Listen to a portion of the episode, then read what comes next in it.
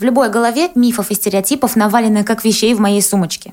Женщины слабый пол – миф. Мужчина не должен быть нежным и чувствительным – миф. Любовь живет три года – миф. Говорить о сексе неприлично. Полная чушь. Всегда интересно разобраться, откуда это все нам в голову приходит. Причем некоторые мифы мы охотно верим сами. Например, что купить новый автомобиль в салоне могут только богатые люди. А стоит чуть больше узнать реальной информации, и понимаешь, а я ведь заблуждался. И благодаря программам кредитования и трейд-ин легко могу купить себе новый Cherry Tiggo 8 Pro. Cherry Tiggo 8 Pro – семиместный автомобиль, в котором можно воплотить практически любую фантазию, связанную с путешествием. Убедитесь в этом лично, записывайтесь на тест-драйв по ссылке в описании подкаста.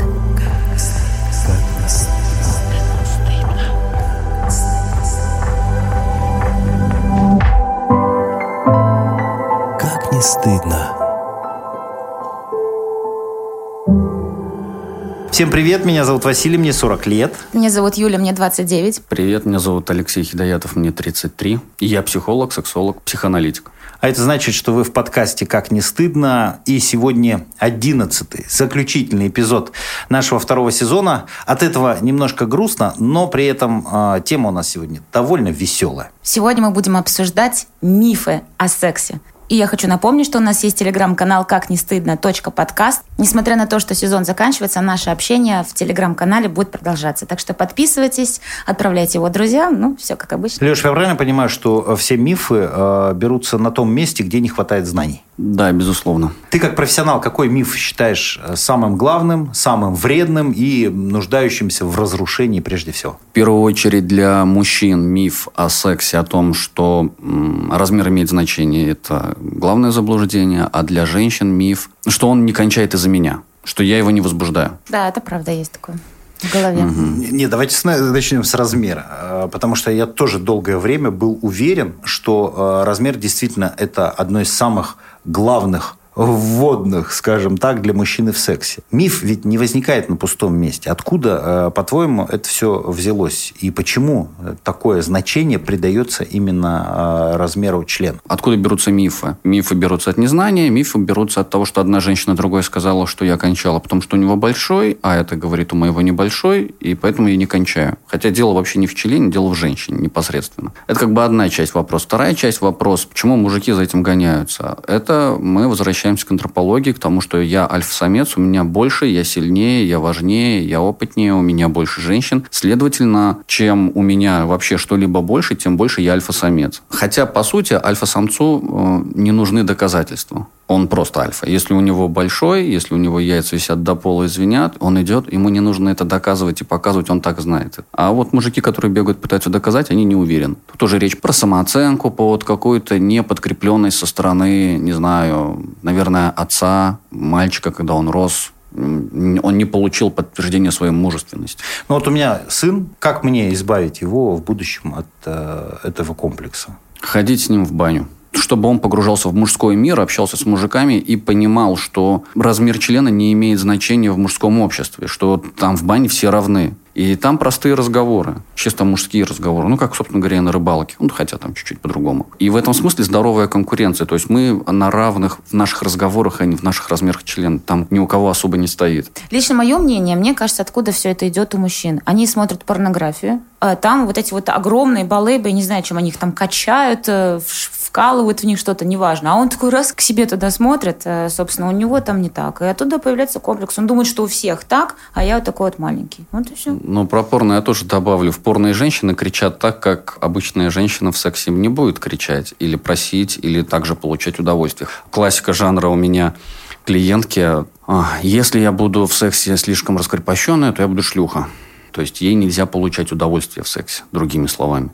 Еще по поводу размера один нюанс, э, что э, когда об этом начинают говорить женщины, да. что это не имеет значения, почему-то это вызывает недоверие, что ты успокаиваешь просто меня. Как правильно эту мысль донести до мужчины? Говорить, что он большой. Не надо говорить, что он нормальный. То есть врать откровенно, текст как бы будет э, враньем, но контекст эмоциональный, что там он красивый, он большой, он огромный, я э, так его люблю, мне так нравится на него смотреть. Я никогда не думала, что мне так будет нравиться вообще, и вот только твой мне нравится больше всех. Сейчас все мужчины, которые послушали этот подкаст, если слышали такие комплименты, такие, она мне врет. Зато приятно, понимаешь? А то я сам не знаю своих размеров, да, а то я дурачок, который сам сидит, сидит, врет и не понимает, что существует 25 сантиметров, а у меня 15. Вообще 15 норма. У кого больше 15, у вас все в порядке. У кого меньше 10, вот это большой вопрос. Но такой процент тоже маленький. Когда ты встречаешься с обладателем 25, ты понимаешь, что у него проблем не меньше, чем у тебя с твоими там 15 условно. У него больше проблем, я так скажу. У него больше, потому что женщинам больно, э, и это неудобно. Лучше пусть будет 15. Но у меня есть клиентки, которые жаловались. Что с этим делать-то непонятно, понимаешь? Никуда не засунешь. Везде не хватает. И она, следующий миф. Он и поэтому не кончает. У него слишком большой, у меня слишком маленькая. Не хватает глубины. Хоть руками дополнительно обхватывать, чтобы вот ну, он получил удовольствие, значит, это я какая-то дефектная. Все вокруг дефектов. Все мифы вокруг дефектов. Ты сказал, что самый главный женский миф – это он не кончает из-за меня. Почему так думают? Ну, типа, мужик такой, я сейчас час, я еще час простою. А она такая думает, ну, если они не разговаривают, тогда она думает, ну, наверное, я какая-то несексуальная, некрасивая, либо, например, у меня слабое влагалище. Оно не охватывает член достаточно, поэтому он не кончает. Но если она так будет думать, то и она не кончит, я так понимаю. Ну, да, конечно. И плюс, ну, тонус влагалища, правда, влияет на, на его фрикции в этот момент. Ну, хорошо, что э, влагалище можно... Качать. Качать, да. Да, безусловно. Э, как развенчать этот миф? Давайте сразу. Господи, ну первый, самый-самый-самый первый выпуск, друзья мои, разговаривать. Скажи, что я не кончаю не из-за тебя, там, у меня настроения нет, я не хочу кончать. Я сейчас просто не хочу. Поверь, захочу кончить, кончу, тебя не спрошу, будешь спать. Это же все, все мифы, они же разбиваются очень просто. В наших разговорах, в нашей легализации подсознательных либо сознательных фантазий, которые нам мешают коммуницировать в здоровом смысле этого слова. Ну, а, опять же, общепринятое мнение, что если не было оргазма, то секс плохой прекрасный миф, вообще замечательный, что для мужика цель – оргазм в сексе, а, а для женщины нет. Это сексуальная разрядка. Оргастическая разрядка, простите. Собственно говоря, оргастическая разрядка не равно оргазм.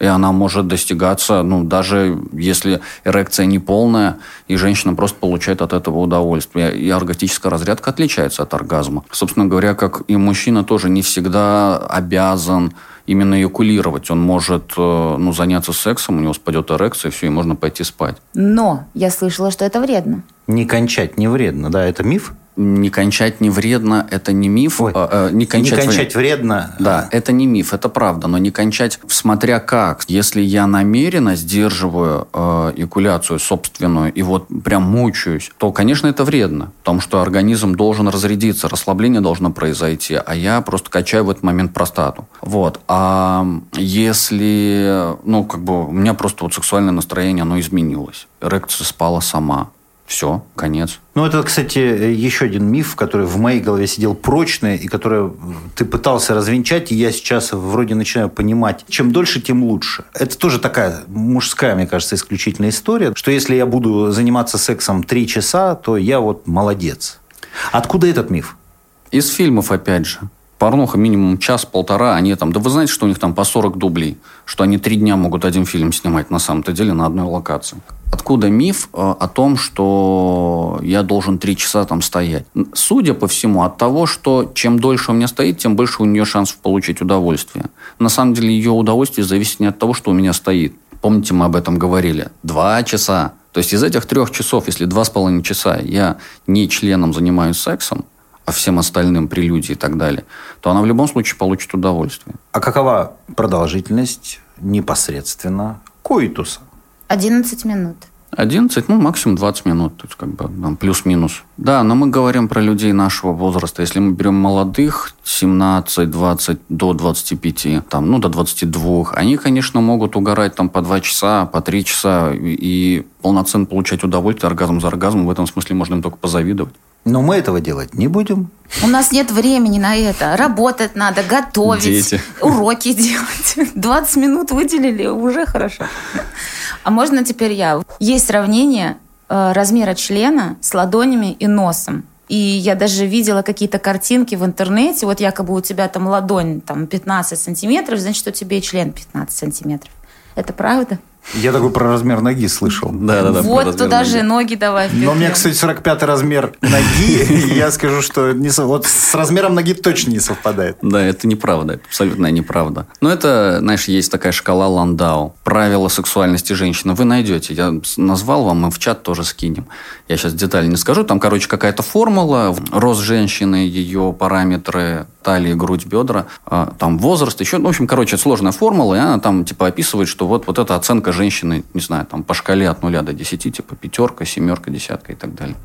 Ну, это тоже такой вымышленный бред. Конечно же, это тоже миф. От того, что она называется чем чьей-то фамилией, это не означает, что это правда. То есть, пока ты не увидишь, ты не поймешь. Ну да, видишь, мы как бы торчим в основном на теме того, что мы цепляемся каким-то чужим засечкам об их травмы, вместо того, чтобы исследовать себя и свое тело и получать от этого удовольствие, а не сравнивать свое удовольствие с чужим удовольствием. Зачем? Кому-то с утра и гречка вкусно. Следующий миф.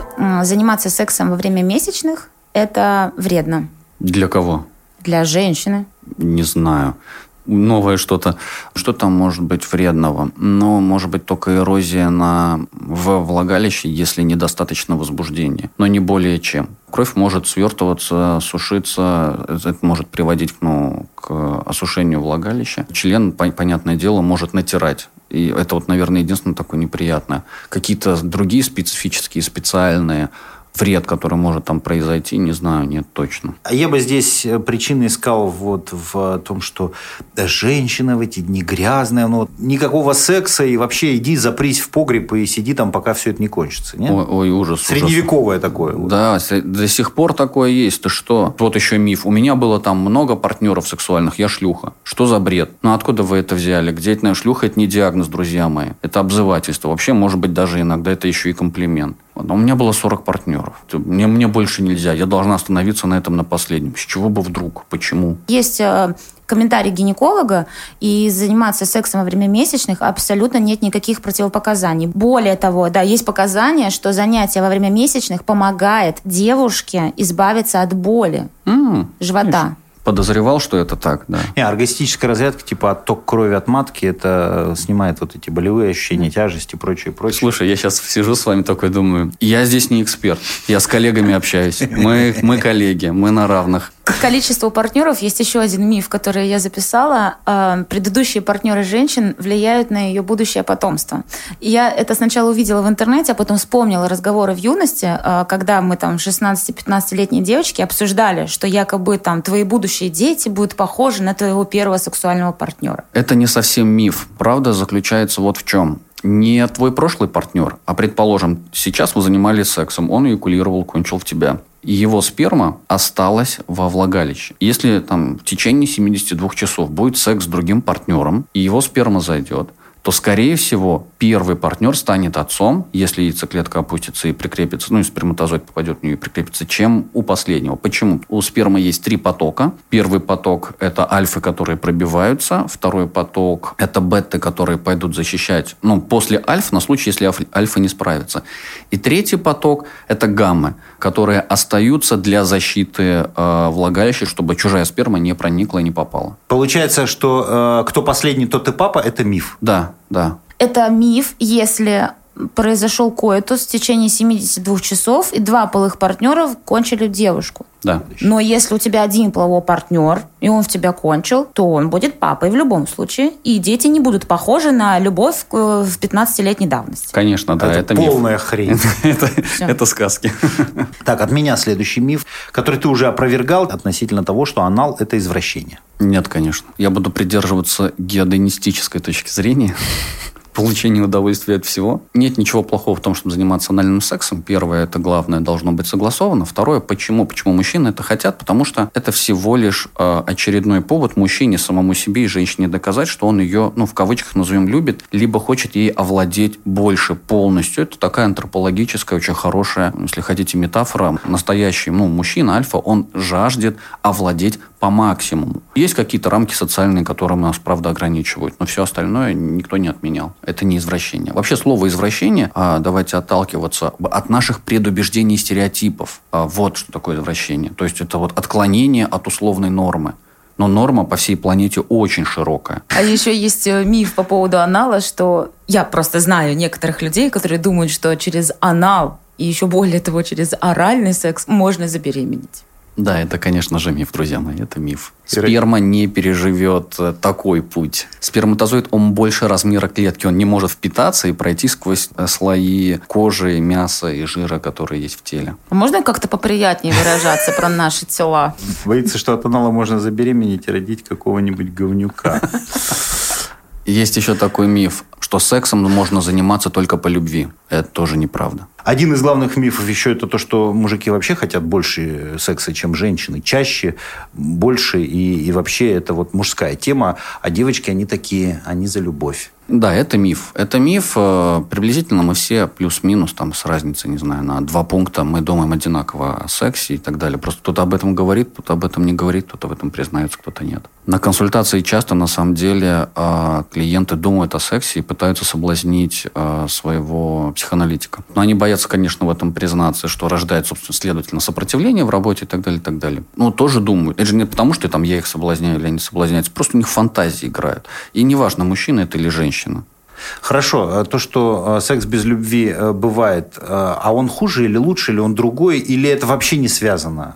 Эмоциональная привязанность с сексуальным удовольствием? Могу сказать, что эмоциональная привязанность без сомнений сильно, очень сильно влияет на сексуальное возбуждение. И чаще всего те, кто разводятся или там сложные созависимые зависимые отношения, когда распадаются, партнеры очень сильно страдают, потому что я только с ней, я только с ним могу получать оргазм, получать столько удовольствия, а вот нам сейчас расставаться, и все, трагедия, человек умирает, и он думает, что он больше ни с кем такого удовольствия получить не может. Но это неправда. Сможет. Но просто для него в этот момент, в данный момент травмы, конечно, да, это так. И он, правда, там, если займется сексом с другим партнером, он не получит такого удовольствия, потому что оргазм больше в голове, чем в теле. Мы много в нашем подкасте говорим о том, что с партнером нужно быть максимально откровенным. Но знаешь, есть еще такой нюанс, э, или можно назвать это страхом, что ты э, чем-то поделишься, а э, в ответ услышишь смех, потому что то, что ты думаешь, это может оказаться каким-то стереотипом или мифом. Раз уж заговорили про стереотипы, сразу же вспомнила свое первое знакомство с мужем, потому что он очень гиперактивный, э, вечно куда-то бегает, торопится, спит очень мало. И я думала, что думаю, господи, какой же секс с этим человеком-то тогда будет. Но, как оказалось, что он может быть и спокойным, и нежным, и ласковым, когда ему это нужно. Поэтому все это стереотипы о том, что люди какие в жизни, такие же и в постели. Когда э, у меня жена сказала мне, что она в положении, э, первая мысль, которая возникла, ну все, на ближайшие 9 месяцев слово «секс» можно забыть, потому что нельзя, потому что нежелательно. И очень хорошо, что этот миф, э, пусть не она во мне развеяла, потому что я не поделился, но так или иначе э, был разрушен э, специалистами, которые сказали, нет, ни в коем случае, не только не отказываться, более того, это рекомендуется для хорошего течения беременности. И теперь я с удовольствием делюсь этой информацией при случае там, со своими знакомыми, которых такие же страхи в голове присутствуют.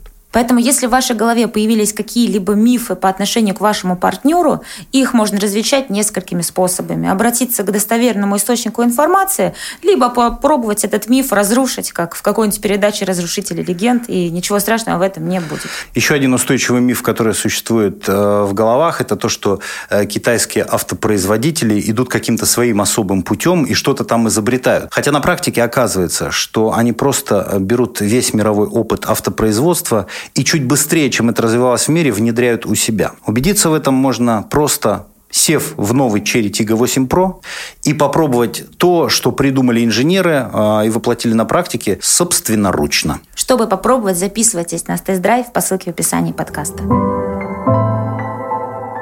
У Я... меня есть э, миф, э, связанный с сексом. Большинство женщин не могут получать вагинальный оргазм.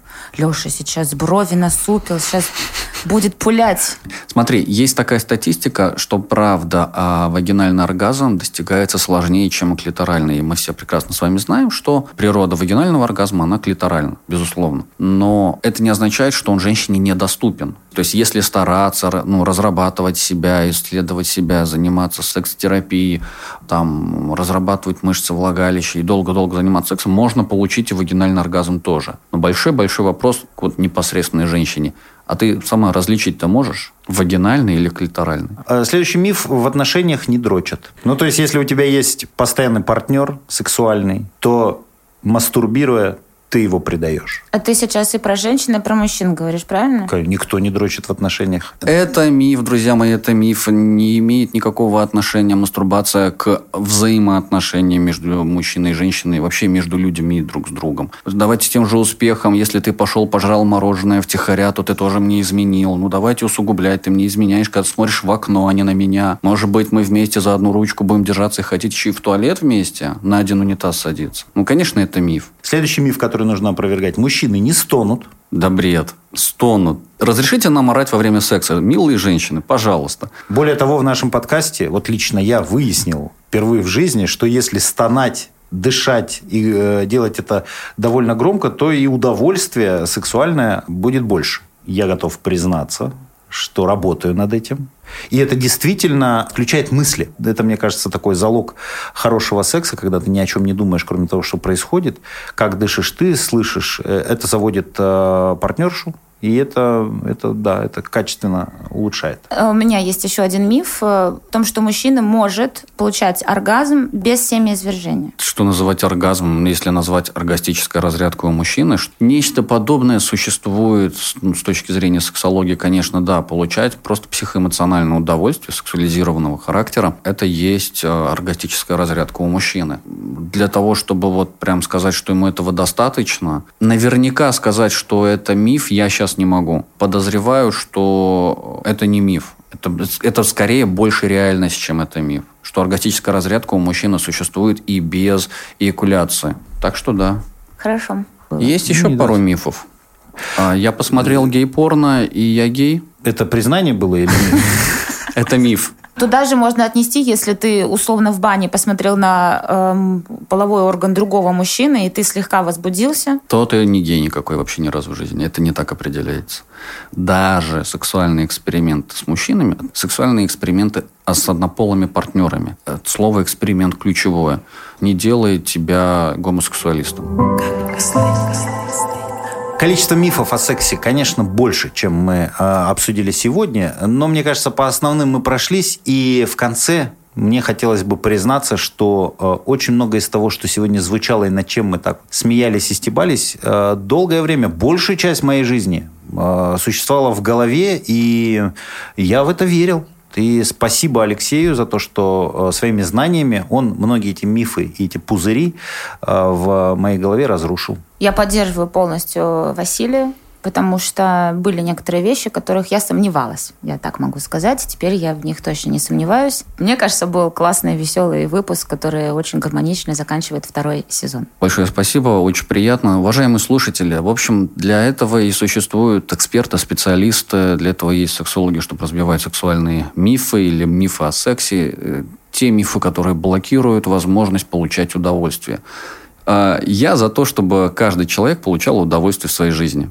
Какое бы оно ни было, а секс – самое легкое удовольствие, которое можно получить. Спасибо, что вы были с нами весь этот сезон. Эти 11 эпизодов пролетели быстро и комфортно, прям как тест-драйв нового Cherry Tiggo 8 Pro. И отдельное спасибо компании «Автоград», партнеру второго сезона подкаста «Как не стыдно». Переходите по ссылке в описании и записывайтесь на тест-драйв. И убедитесь лично в том, что с «Автоградом» приятно иметь дело. Все. Спасибо за внимание. До новых встреч. Пока-пока. Все эпизоды подкаста «Как не стыдно» вы можете прослушать на любых удобных для вас площадках. Яндекс, Apple, Google, ну и, конечно же, Клопс подкасты. Они останутся там навсегда, так что даже если хотите, можете их переслушивать, потому что там очень много полезной информации.